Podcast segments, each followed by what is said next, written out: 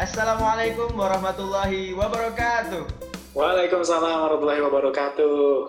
Selamat datang kembali Sobat Julid Produktif di podcast kita yang ketiga. Apa yang sebenarnya kita rindukan? Sebatas berkumpul tanpa makna atau berkumpul karena memenuhi panggilan Tuhan? Iya, hari ini kita rindu. Rindu untuk kembali ke masjid. Membasahi anggota tubuh dengan air wudhu, melantunkan zikir bersama. Tapi ya, begitulah kondisinya. Kondisi di mana kita sekarang sedang menghadapi wabah bersama. Eh, serius amat. Ya, tadi uh, bukan puisi ya. cuma ini yang ketiga ya? Oh ya, ini yang ketiga. Ya, tadi cuma kegundahan aja sih. Ngomong-ngomong soal sholat di masjid, di podcast kita kali ini, kita bakal bahas soal wabah. Sholat di masjid, dan juga sikap kita mengenai wabah dan sholat di masjid ini. Nah, kali ini kita akan dibersamai oleh narasumber kita yang kece badai ini. Namanya Bang Jundi. Ya, kita sapa dulu ya. Halo Bang Jundi. Ya, halo semuanya. Ini mang manggilnya Bang apa Mas apa Kak apa Kang nih enaknya? Uh, bebas sih, bebas. bebas. Bang boleh, Mas juga boleh. Oke, Mas. Kalau ini banyaknya berarti ya. ini ya. Ya boleh lah, Mas. Mas Jazz, wes keren ya. Weh, Mas Jazz ya, Jundi. Jundi Amir Syahid. Oh ya. Iya. Lebih familiar ya Mas ya, dipanggil Jazz ya. Mas Jazz ya. Lebih familiar. Ya sebetulnya itu panggilan teman-teman SMP SMA sih. 6 tahun. Kalau di kuliah sih panggilnya Jundi aja cuman ya. Mas Jazz tuh lebih apa ya, ada rimanya gitu, gitu keren. Bersajak AS-AS. iya, siap. Oke. Okay. Ya, Mas Jazz ini juga merupakan penulis buku nih guys. Wah, luar biasa kan. Penulis buku Kanvas Mas G18. G18. G18. Nah, nah. mungkin biar lebih uh, afdol, nah, kita langsung kenalan aja nih guys. Mungkin oh, Mas Jazz bisa kenalan. Ini promosi bukunya juga boleh. Siap, boleh. Monggo, monggo, monggo. Kalau dipromosiin takut ini, takut langsung lulus saya. langsung cetakan ke berapa? Ya. ya, semoga bisa inilah ya buka PO PO yang selanjutnya berarti ya. Amin, amin, amin, amin. Insyaallah. Oke, uh, assalamualaikum teman-teman semua pendengar uh, Julid Produktif. Julid Produktif, oh, keren banget namanya. Ya. bagus juga nih idenya, bagus, bagus. Uh, perkenalkan teman-teman uh, semua, nama saya Jundi Amir Syuhada saya di Instagram ada di @jundijas bisa di follow. Di situ saya uh, menuangkan isi pikiran-pikiran dan keseharian saya. Sekarang saya sedang menjadi praktisi WFH, work from home. Seperti kebanyakan semua. uh, saya kerja sebagai sistem analis gitu. Kemudian sambil bekerja saya coba-coba kemarin nulis buku, kemudian mencoba uh, jualan buku gitu kan. Alhamdulillah sekarang uh, sudah lumayan lumayan banget dapatnya. Terima kasih buat para pembeli semua. Alhamdulillah udah udah disalurkan juga bagian keuntungan untuk membantu Yayasan Senyum Indonesia gitu. Bisa di searching juga di Instagram Senyum Indonesia gitu nah mungkin itu sih kenalan apa apalagi yang harus dikenalin apalagi ya mungkin cukup ya Oke, terima kasih kenalannya Mas Jas. Selanjutnya mungkin kita langsung nih menuju ke topik. Bisa dimulai dengan Mas bisa sedikit mengulik nih Mas. Siroh sahabat terdahulu tentang wabah ini. Jadi kira-kira uh, ini kan dulu kan pernah terjadi juga nih Mas. Mungkin Mas bisa menceritakan kembali kepada pendengar julid produktif. Oke, Bismillahirrahmanirrahim. Uh, ini pot sih berarti semoga kayak ngobrol biasa gitu kan. Nanti kalau misalnya yeah. ada yang salah dan ini mohon buat host julid produktif. Host julid produktif untuk dibantu uh, menimpali atau atau langsung atau langsung bertanya atau gimana. Sebetulnya kalau spesifik di zaman uh, Rasul dan sahabat itu uh, gimana ya aku udah coba buat cari-cari kemudian memang belum ada kejadian. Artinya emang ada anjuran-anjuran dari Rasul terkait dengan wabah penyakit, cuman belum pernah baca uh, apa ya ada ada kejadiannya gitu selama Rasul dan uh, para sahabat gitu. Kalau di zaman mungkin pernah dengar ya di zaman Nabi Soleh itu ada, kemudian di zaman Nabi Musa kepada apa kaum kaum Israel itu pernah juga ada pandemi juga gitu. Tapi kalau di zaman uh, ketika Nabi Muhammad lahir, para sahabatnya itu aku belum bisa nemuin kejadiannya gitu. Cuman pernah nih ada satu uh, kejadian yang aku bisa temuin di beberapa literatur itu ketika zamannya Umar bin Khattab, Khalifah Umar bin Khattab gitu. Nah, pada saat itu Khalifah Umar bin Khattab itu mau pergi ke Syam gitu. Mau pergi ke Syam dalam da, apa perjalanan ya untuk urusan-urusan uh, kekhalifahan ya. Kemudian uh, pada saat Umar bin Khattab ini mau nyampe ke Syam itu Umar bin Khattab uh, dapat kabar gitu bahwasannya di Syam ini sedang ada wabah penyakit gitu. Gimana wabah penyakit ini apa ya menular gitu, menular di dan dan menjangkiti warga di Syam pada saat itu.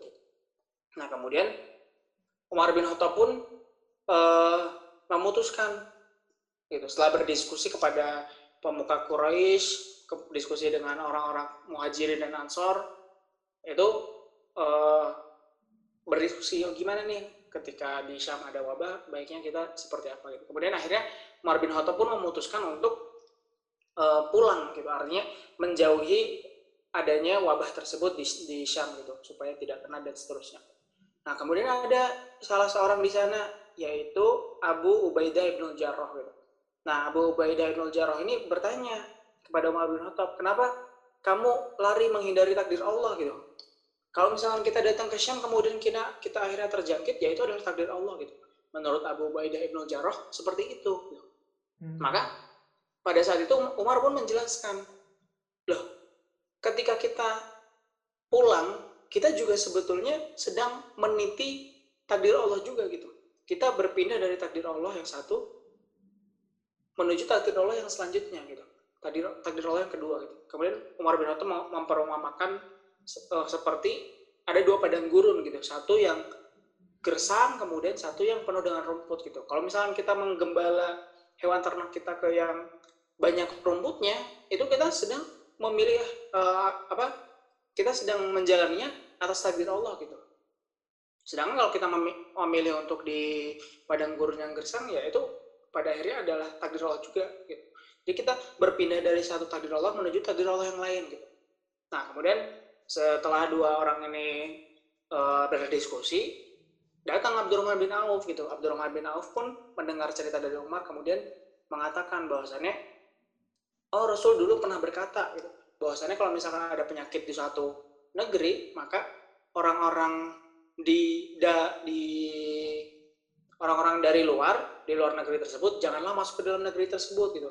Kemudian orang-orang yang di dalam negeri tersebut janganlah pergi keluar janganlah lari dari penyakit itu untuk untuk untuk keluar keluar gitu. Gitu. Kebayang ya? Jadi ya, ya, ya. kira-kira kalau misalkan uh, pada zaman sahabat Nabi Khalifah itu ada satu cerita yang bisa digali gitu. Gitu kira-kira dia oke oke. Luar biasa ya. Jadi ibaratnya uh, dulu tuh apa ya? Ya Islam tuh sudah memberikan tuntunan gitu ya Mas ya. Terkait wabah ya, ini gitu. Banget. Sikap apa yang harus kita uh, lakukan gitu. Jadi bukan malah kita berserah diri wah istilahnya uh, karena kita justru karena kita tawakal itulah kita akhirnya juga berusaha gitu ya Mas ya untuk bagaimana caranya kita merawat uh, jasad yang Allah juga amanahkan kepada kita gitu ya. Ya, benar. Nah, mungkin selanjutnya nih Mas.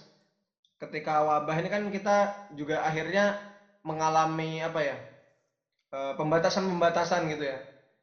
Salah satunya yang paling uh, mendasar buat kita umat muslim kan adalah sholat gitu. Nah, mungkin bisa dibahas nih Mas. Karena kondisinya kita sekarang sedang pandemi gitu kan.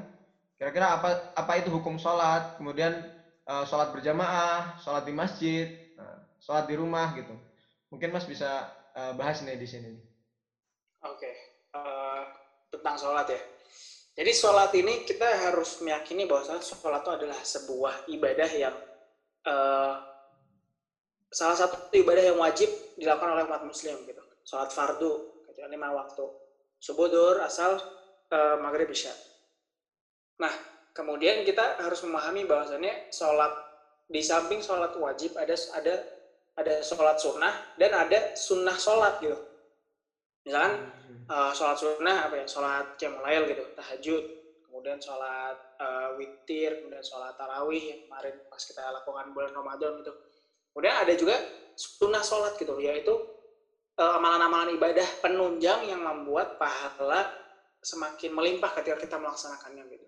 Nah, salah satu uh, salah satu sunnah yang disebut apa ya sangat kuat lah sangat dianjurkan muakkadah itu adalah sholat uh, berjamaah untuk laki-laki di masjid tepat waktu di awal waktu bukan tepat waktu di awal waktu.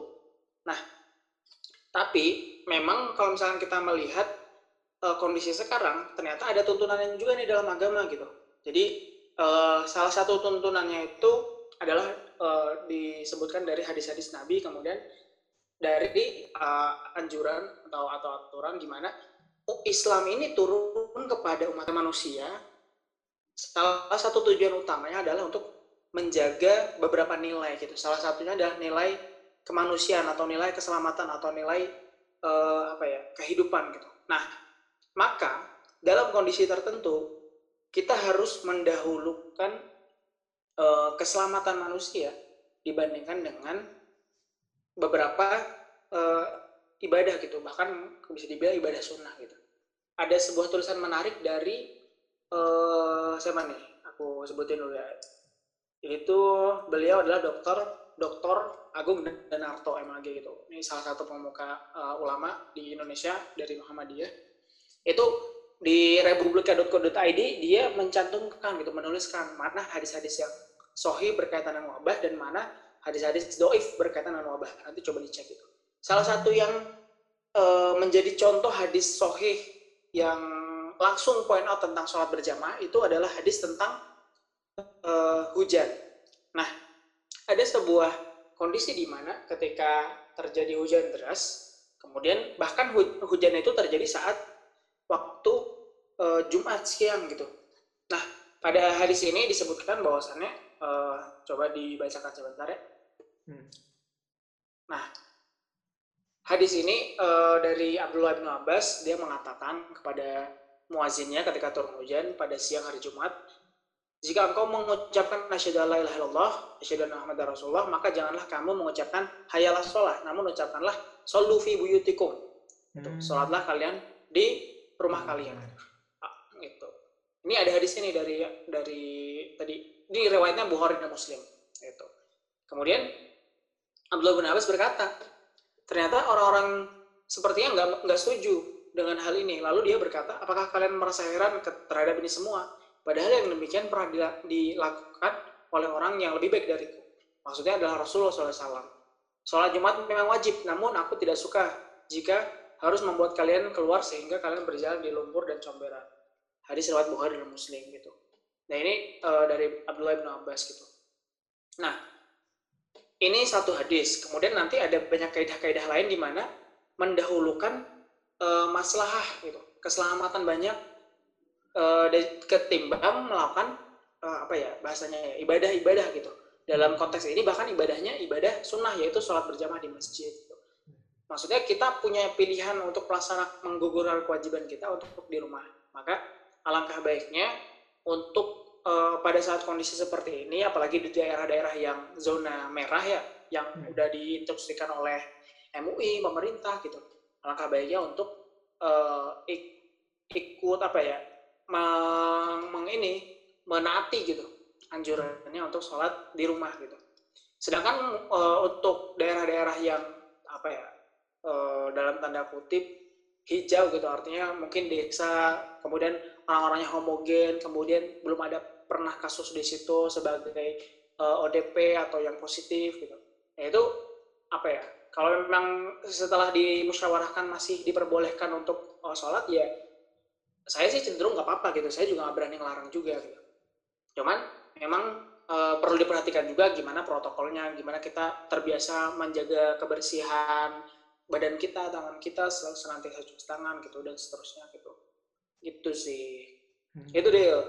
Ketika pun kita ingin melakukan sholat jamaah, kita juga melihat tadi ya mas ya protokol-protokol tadi ya. Iya betul. Kita juga nggak melarang gitu. Hmm.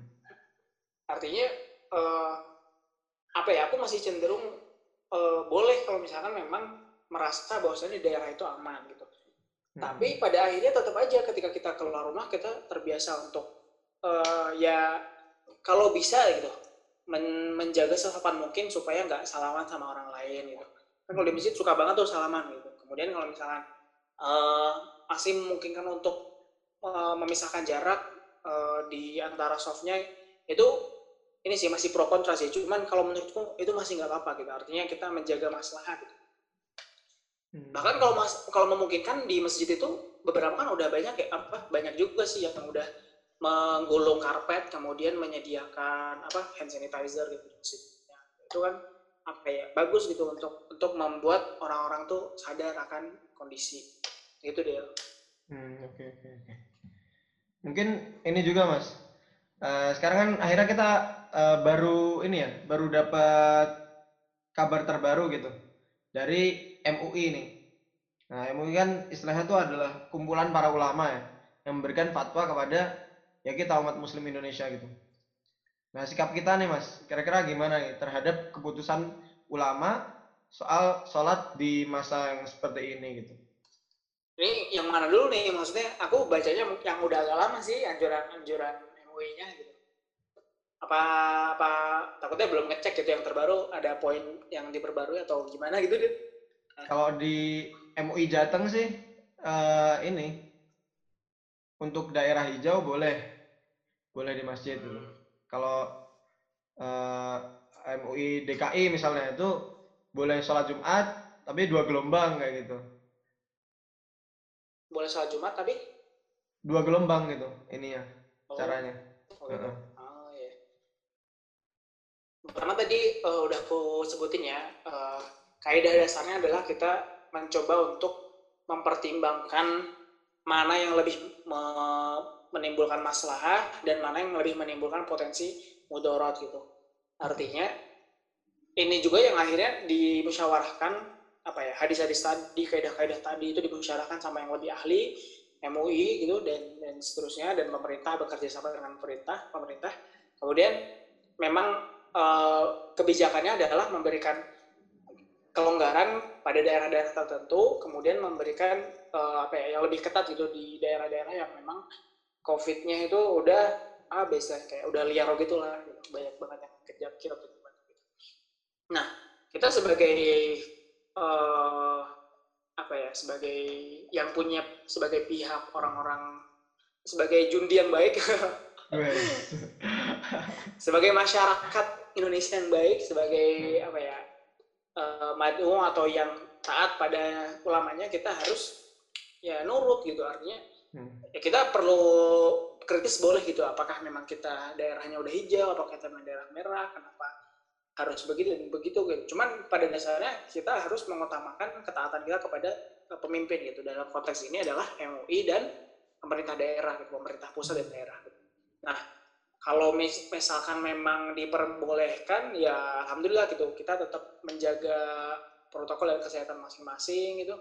Cuman kalau misalkan tidak diperbolehkan ya kita harus legowo gitu. Karena eh, pada hakikatnya kita nih beribadah kepada Allah mendekatkan diri kepada Allah itu dibantu dengan eh, ritual ibadah kita gitu. Jangan sampai Hmm. ritual atau ibadah kita ini malah membuat kita apa ya istilahnya memiliki potensi untuk malah lebih jauh gitu dari Allah gitu. Malah kita Hmm, iya. semata-mata buta gitu.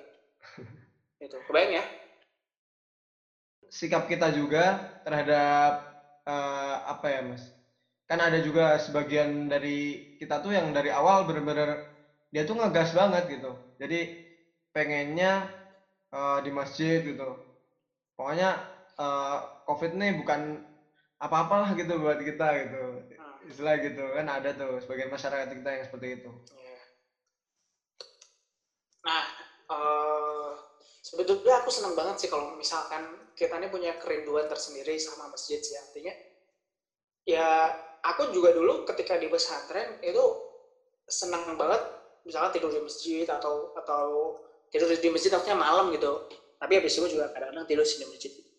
Atau ngabisin waktu istirahat betul nggak deal kan suka suka juga kan Iya, iya. habis istirahat misalkan sholat duha di masjid terus kita eh, ketiduran bentar gitu kan siang gitu kan habis istirahat sebelum sama sebelum makan biasanya suka tuh ada beberapa orang yang kayaknya di masjid aja gitu santai aja bahkan makan aja ditunda hanya hanya apa karena eh, pengen lama-lama di masjid gitu betah gitu. Eh, tapi tapi gini eh, pada hakikatnya kita ini harus memahami hakikat masjid itu. Masjid itu tempat sujud. Ada yang mengatakan bahwasannya di mana pun kita sujud di situlah sebetulnya ya masjid itu di situ gitu. Hmm. walaupun di sini eh, ki- apa ya kita perlu membedakan gitu ya tempat eh, yang literally masjid sama tempat sujud gitu.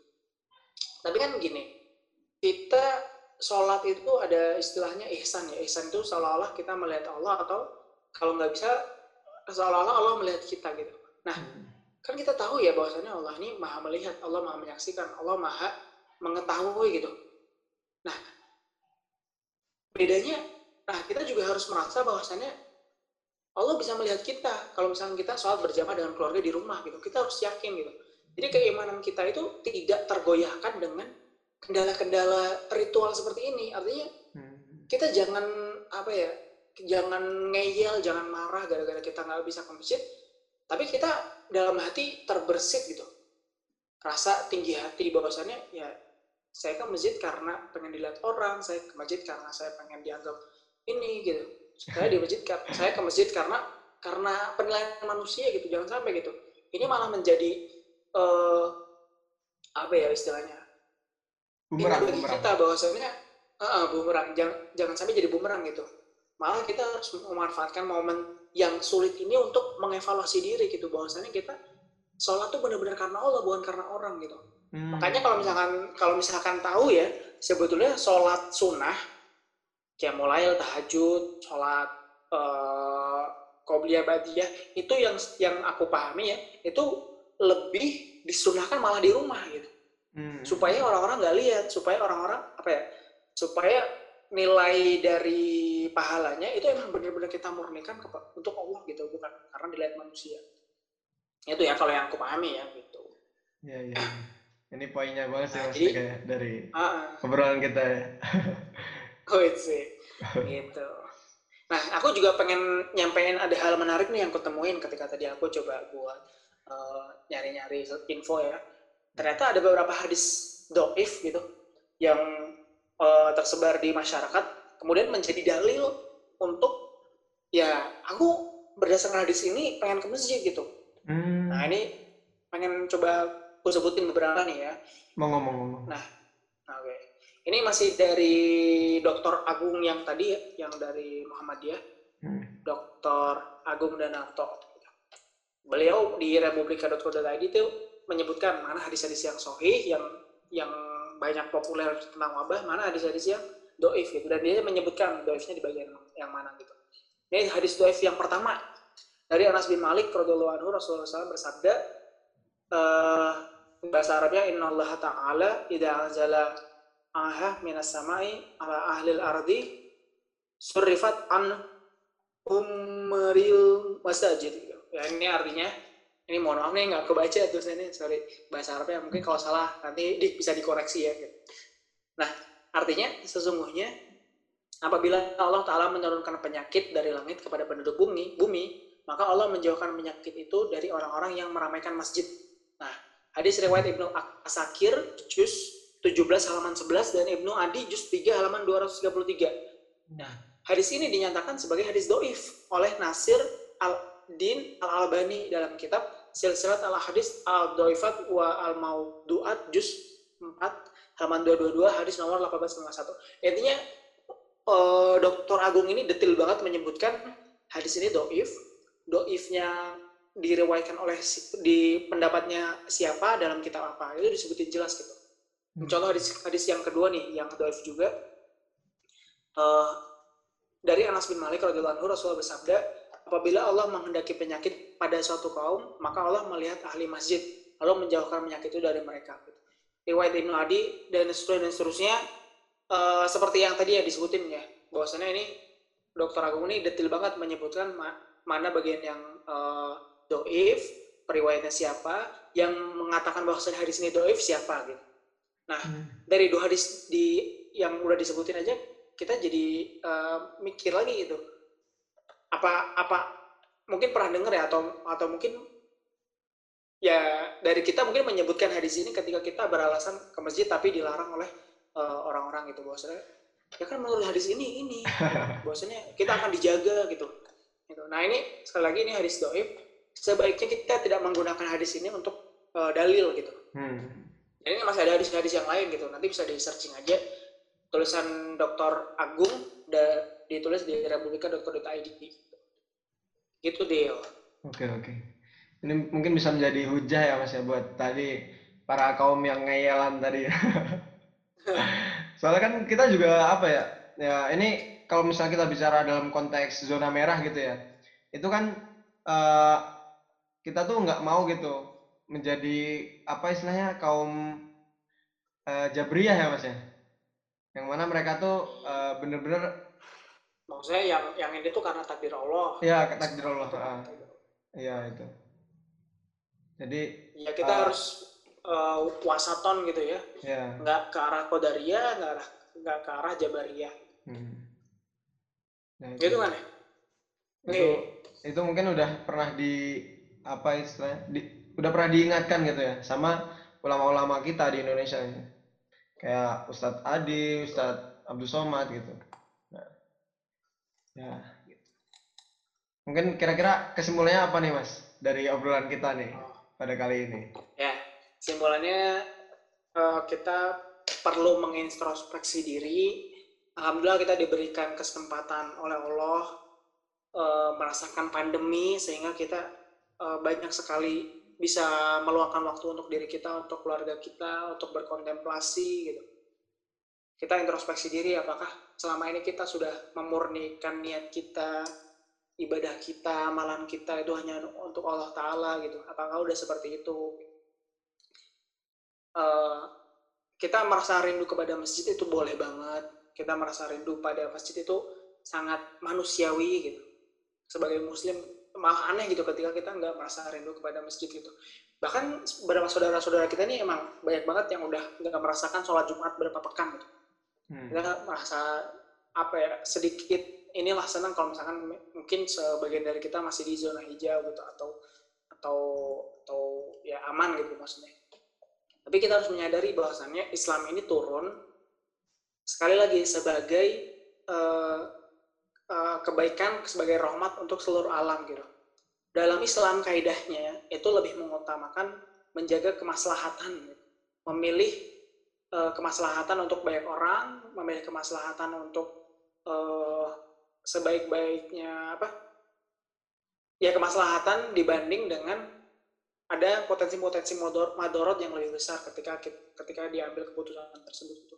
Karena itu uh, dan banyak juga hadis-hadis dan dan kisah sahabat yang mendukung nanti bisa dicari lagi lebih mendalam lebih banyak lagi mendukung bahwasannya kita diperbolehkan untuk berikhtiar menghindari wabah penyakit gitu.